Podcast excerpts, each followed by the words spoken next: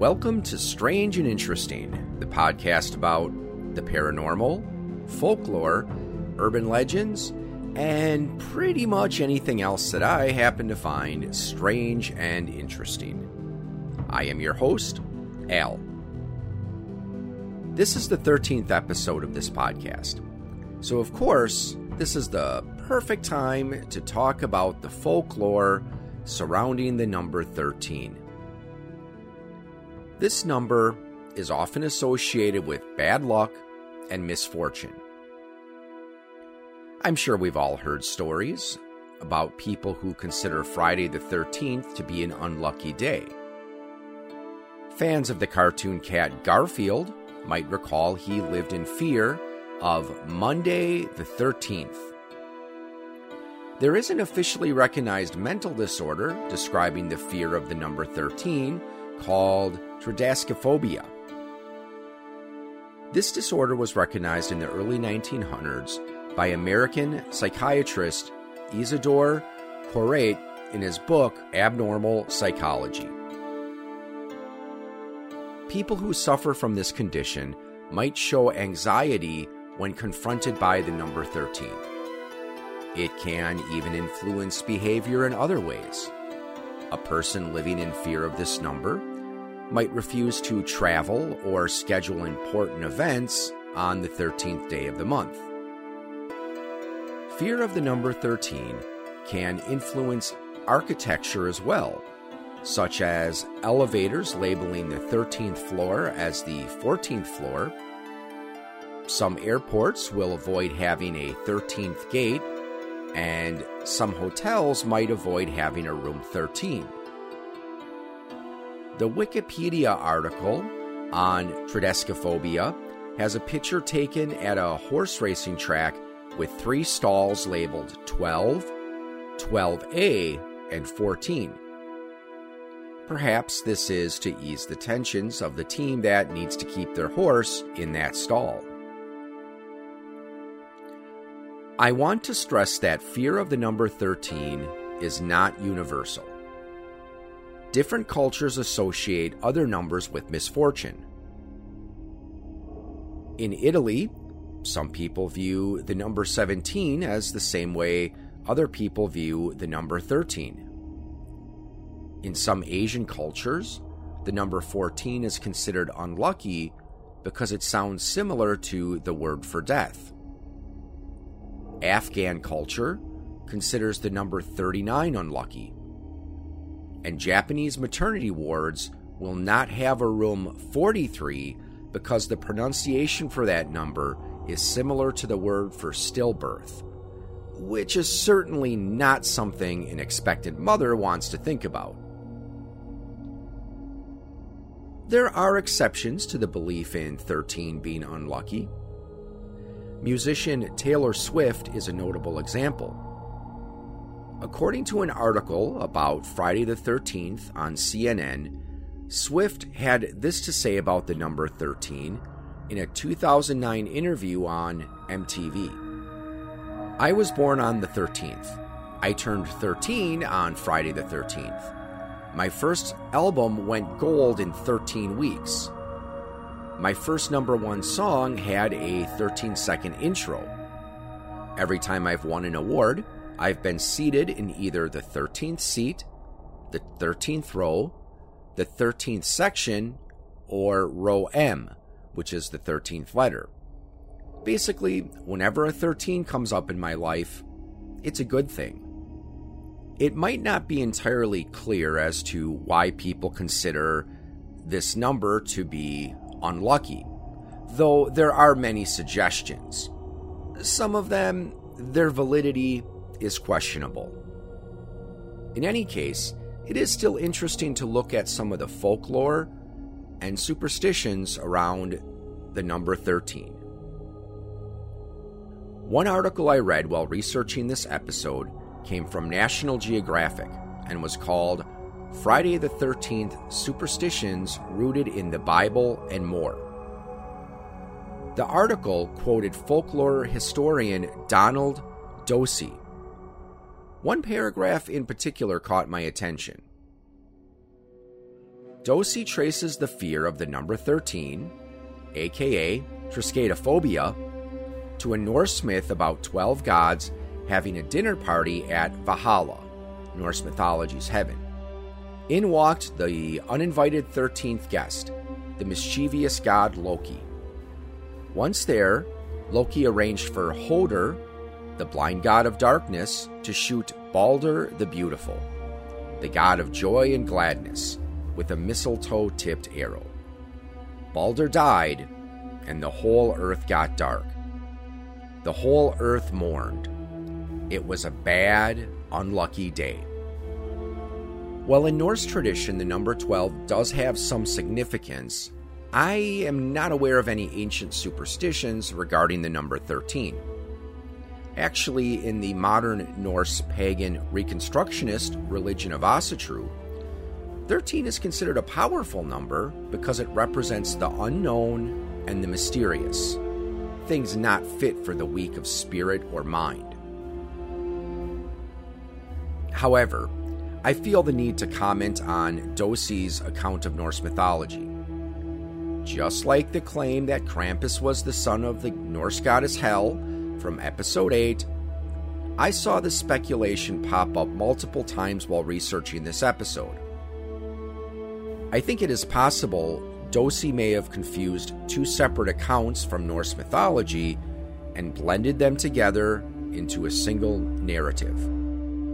The feast he is referring to comes from a poem called Loki's Quarrel. In this poem, the gods are having a feast at Aegir's Hall.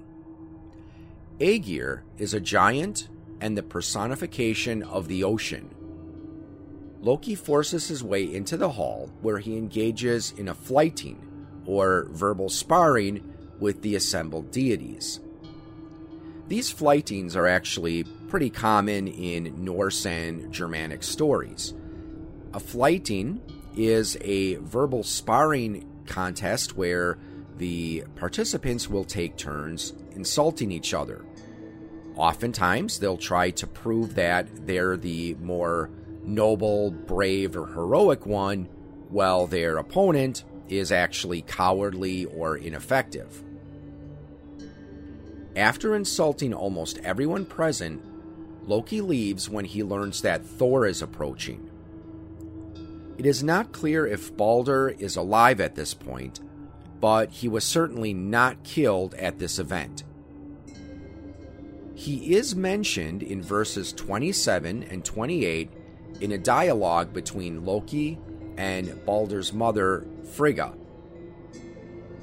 These two verses come from the Carolyn Larrington translation of the Poetic Edda. Frigg said, You know that if I had in here, in Aegir's Hall, a boy like my son Balder, you wouldn't get away from the sons of the Aesir. There'd be furious fighting against you. Loki said, Frigg, do you want me to say still more about my wicked deeds? For I brought it about that you will never again see Balder ride to the halls.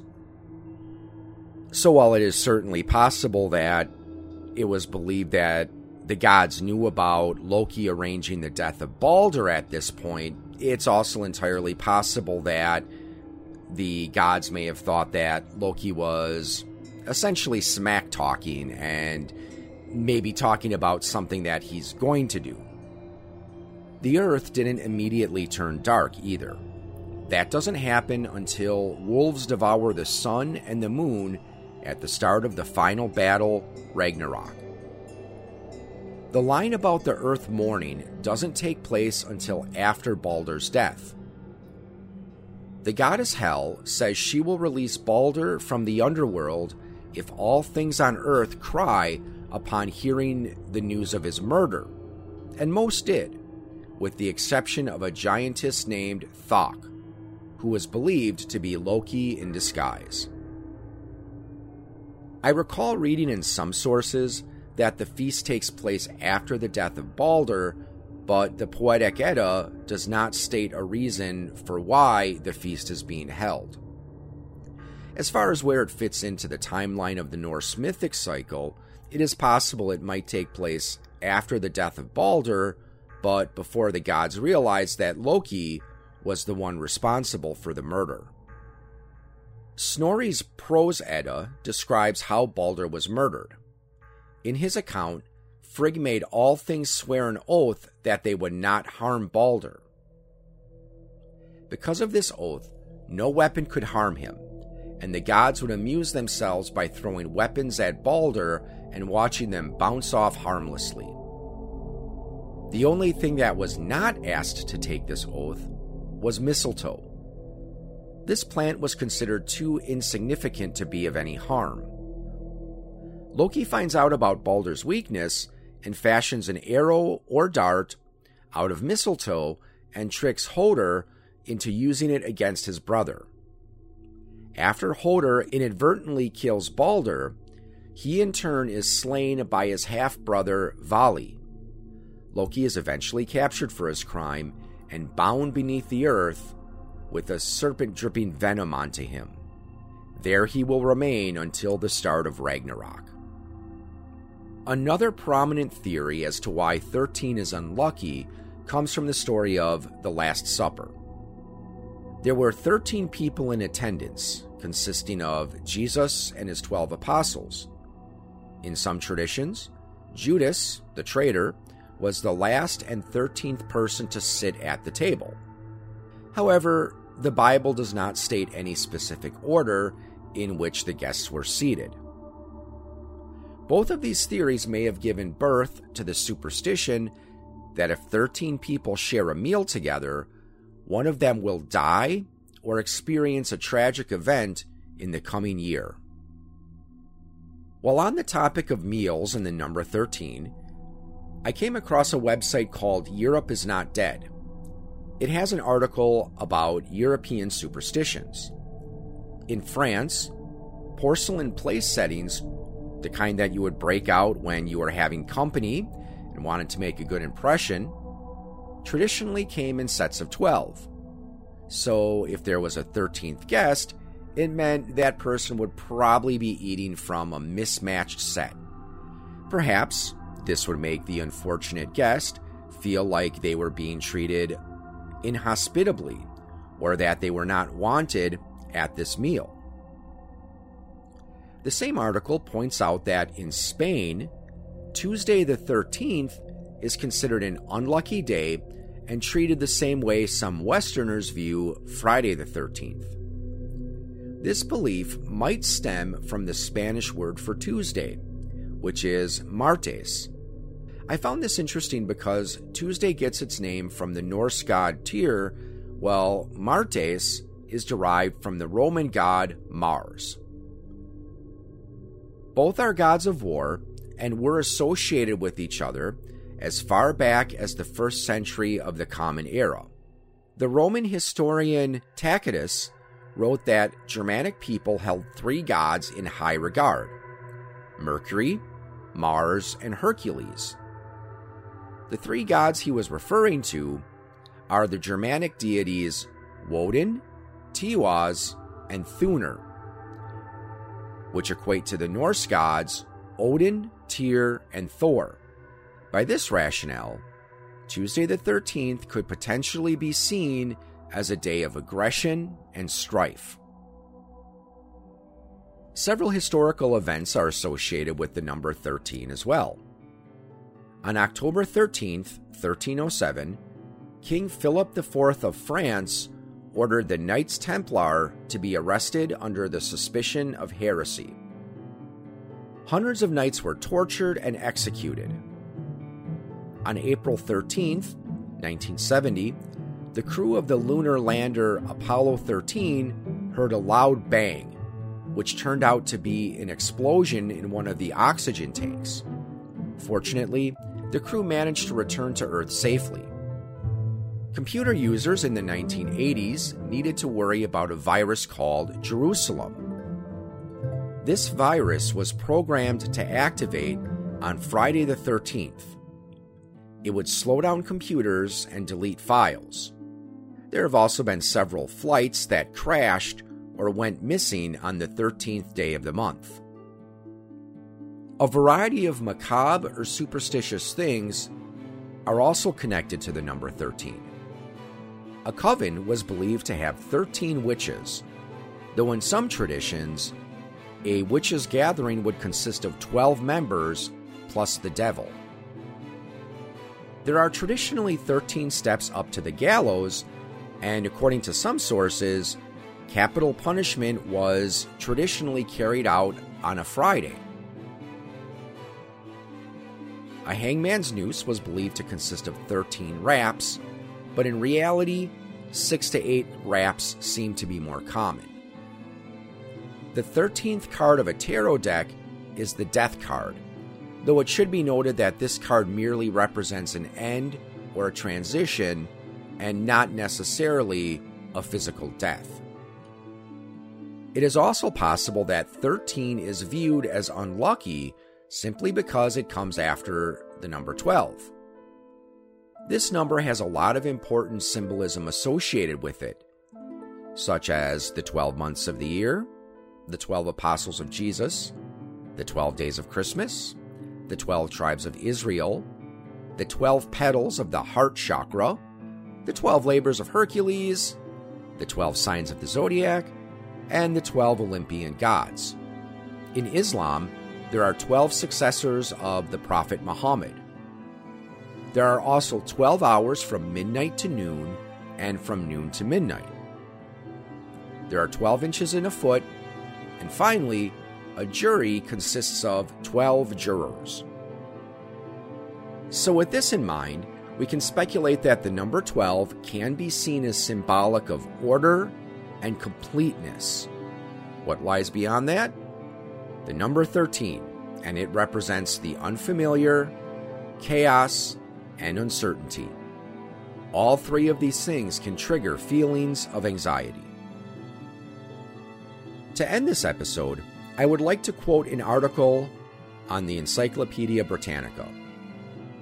People may also assign dark attributes to 13 for the same reason that many people believe in full moon effects. Beliefs that the full moon influences mental health, crime rates, accidents, and other human calamities have been thoroughly debunked. Still, when people are looking to confirm their beliefs, they are prone to infer connections between unrelated factors. For example, having a car accident during a full moon or on Friday the 13th makes the event seem all more memorable and significant. Once locked in, such beliefs are very hard to shake. And perhaps that is where the fear of the number 13 comes from. It is normal for people to want to make sense of a senseless world. We tend to look for patterns and common factors that might connect events, and we try to find meaning in them. The same might be said for numbers and symbols that are believed to be lucky. For example, if you notice that good things tend to happen to you while wearing the color blue, then you might try to wear an article of blue clothing for important events. In any case, we may never know the true reason why people are afraid of the number 13. But it is certainly fascinating to look at how different cultures around the world associate numbers and symbols with both fortune and calamity. Until next time, everybody, stay strange and stay interesting.